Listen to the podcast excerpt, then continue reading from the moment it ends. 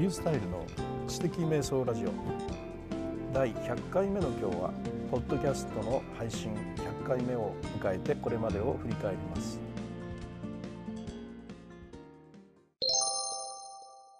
ポ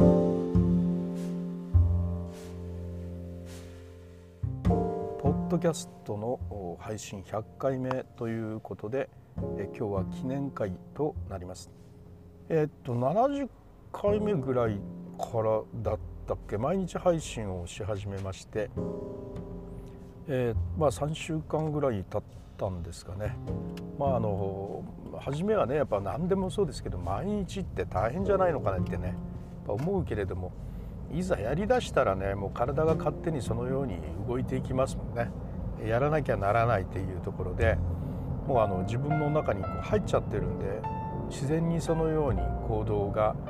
きますからそんなに大変なことではないですね。だってあの僕も今ですねあの動きながらね、えー、今喋ってますしなんかいろいろな機会を見つけてはあの喋るようになってきてますよ。よくあるのがねあのコンビニでコーヒーを買ってでそのコーヒーを飲みながらですねもうその駐車場で喋っちゃうというもちろんその、ね、駐車場が混んでる時にはさすがにやりませんけれども僕は出勤が朝早いので、ね、駐車場って誰もいないんですよまだね。でそういう時にあのよく2つぐらいね話したりしますね。それとかあの帰りがけにねあの車の中で話したりとかあります。結構リラックスして話せますので。でだからね3日分ぐらいは大体もうすでに下書きで入っているというねそういう状況なんで昨日だったか以前だったかあのシーフードのほぼイカとかねあれもいざ19日発売なのに、えっと喋ったのは16日とかなんかそのぐらいでなんかこんがらがったりとかね、えしてたりとかね、まあ、しましたけど、まあ、そのようなですねあのことを楽しみながら、まあ、できていますね。いざですねなんかあの自分でやるというふうに決めたら本当になんかいろんな機会を捉えて自分で、えー、なんかねやってますよね。という状況に100回目を迎えて今そういう状況にあるというそういうことなんですけどね。まあ、ポッドキャストを最初にじゃあ始めたのはっていうことなんですけど、えー、っと正月過ぎぐらいからですね正月の8日かその頃じゃなかったかなと思うんですが僕はその音声配信自体にはそのあんまりやってこなかったんですけどというかやるというようなね思いもなかったんですよね。えー、と YouTube の方でラジオ的な動画はやってましたけどそれをポッドキャストでやるっていうようなことをあまり考えてなかったんです。でも2019年の早くからですね私の知り合いのツイッター界隈の方々がちょっとずつねアンカーを使って配信され始めたんで楽しく聞いてたんですけどねまさか自分がやろうなんてね思いもしなかった。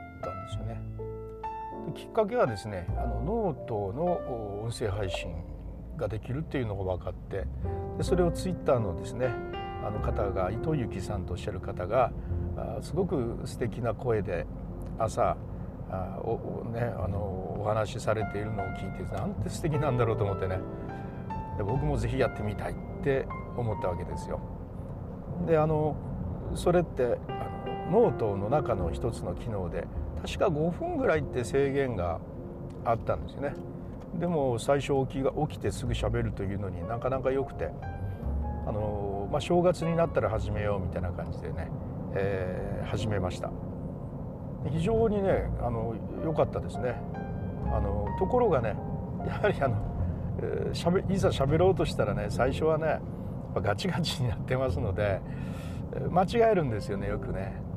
であのある程度喋って間違えて取り直しみたいなことがあったのとあとしばらくこうやってるとだんだん慣れてきてで話にこう熱が入ってきてさあこれからだみたいになった時に制限時間が終わったみたいなねそういうことがねちょっと、まあ、数日経って起こり始めたもんででポッドキャストをあの始めようと本格的に思ったということですね。ちょうどあの郵便屋さんがポッドキャストを始めましょうっていうようなねやっぱ本をお出しになってたので、まあ、興味を持ってそれを読んだということもありますね。何かやろうと思うとなんかいろんなものなんか引き寄せの法則とかよく言いますけれどもなんかいろいろとねあのそこの感覚がきっと研ぎ澄まされるんでしょうねそれに関係があるものを自分でどんどんどんどんあのそういうところに首突っ込んでいくのでねあたかもなんかそういうようなことが引き寄せられてきたかのようにね、まあ、思うんですけど要は自分がそのように行動しているということですよね。あの音声配信やりたいんだという気持ちが強くあったのでそれに関係がある情報を自分でどんどん選んでそしてそれを自分で行動し続けたというそういうことなんですよね。まあ、それで私もまあポッドキャストを始めるようになりました。で何喋っていいのか分かんないんで、まあ、あのどうせどうせいろいろごちゃ混ぜやるんだろうと思って、まあ、僕はもうだからねあとメルマガでは知的瞑想通信ということであれもこれもやってます、まあ、それと同じような感じじゃないのということで、まあ、知的瞑想ラジオというように名前を付けて。で、まあ、あの知的生活に関するようなことを喋っていきますとか言ってるんですが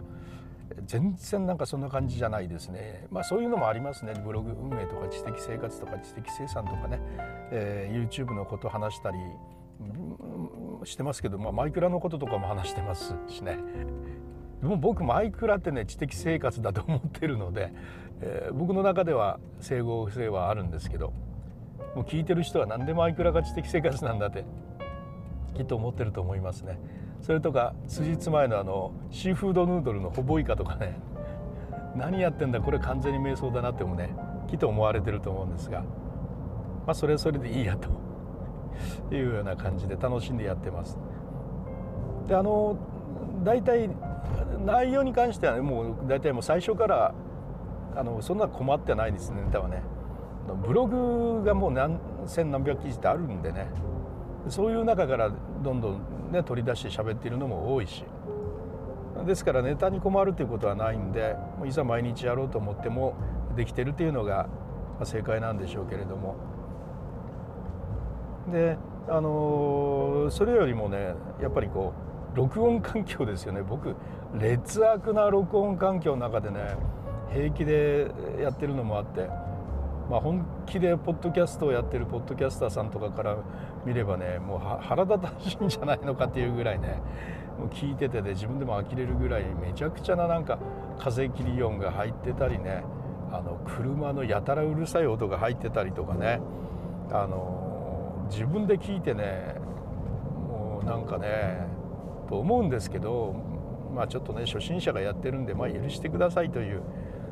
プロがやってたら絶対許さないようなことなんですけどね、まあ、そこのとこはちょっと甘えさせてもらっていろいろとあのねあの試行錯誤しながらねやってるんですよ。最初は iPhone でそのまま撮ってたんですけどやっぱり風切り音とかがあまりにもひどいということで、まあ、ピンマイク導入したりしてピンマイクでもやっぱりちょっとね、え、なかなかということであのちゃんとマイクを買ってね、えー、と手話の MV5 とか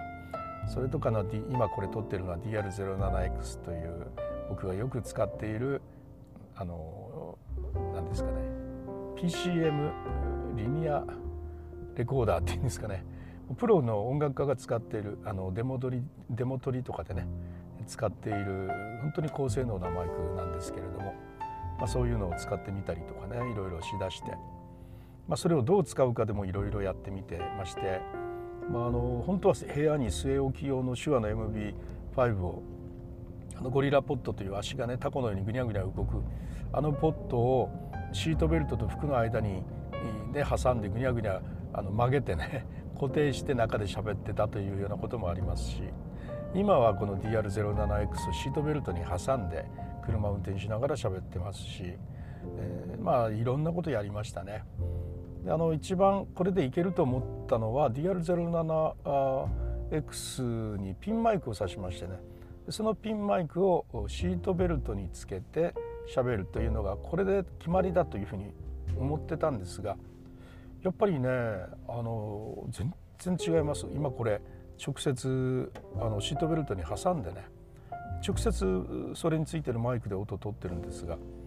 ピンマイクだとね車のやっぱ音とかがかなり抑えられてるとはいえかなり入るんですけどあれこれはねかなりやっぱり車の音はかなりかなりかなりってさっきから何回も言ってるけど抑えられてますよね。それに気づいてあやっぱり全然違うなということに気づいたんでもう今は車の中では、ね、ハンドルを持ちつつ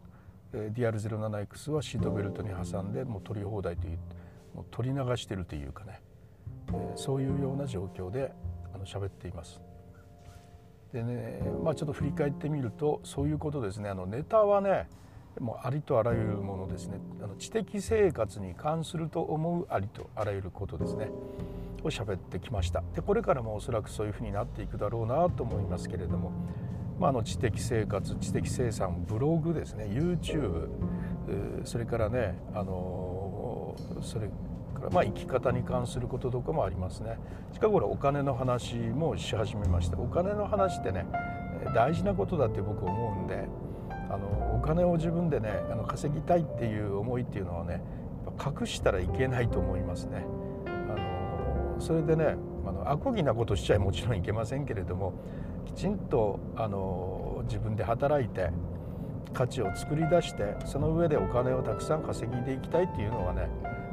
やっぱそうすべきだろうというふうに思いますのでね、まあ、これは恥ずかしがらずにどんどん自分は言うつもりでいます。それから理解不能なのがあのトレンド界っていうのがね あのほぼ以下ですねシフトねあんなのが入っちゃったんですが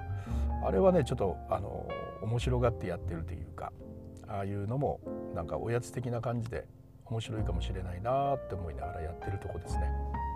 あと今後ですねなんかあのプロジェクトの進捗状況を話すっていうこともやっていこうかなと思ってますね。あのまあ、ビフォーアフター何か自分が今からやっていこうとすることの、まあ、今こうですよとで現在こうしてますよとで結果こうなりましたよっていうようなのがね、まあ、だんだんもう連載なのでね、えー、ポッドキャスト自体が毎日連載なんでそういうことが分かっていってもらえばなというふうに思っているところです。でまあ、今後もですねあのもうおそらくずっと続けていくと思いますね。初め1ヶ月で辞めるつもりだったんですがまあこれできるなと思ったもんであとはもう力尽きるまでずっとやっていくつもりでいます。であと200回1000回と目指しながらやっていこうかなというふうに思っているところです。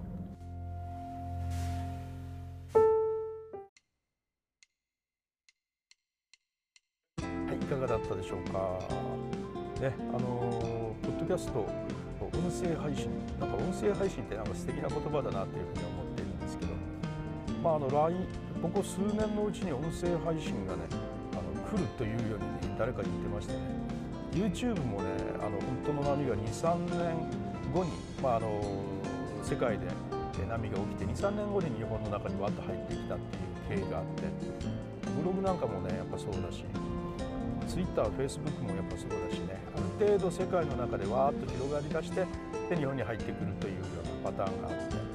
でこの音声配信なんかもねもうあのアメリカとかでは音声配信でご飯食べてる何億で稼いでご飯食べてるような人とかもやっぱいるみたいで、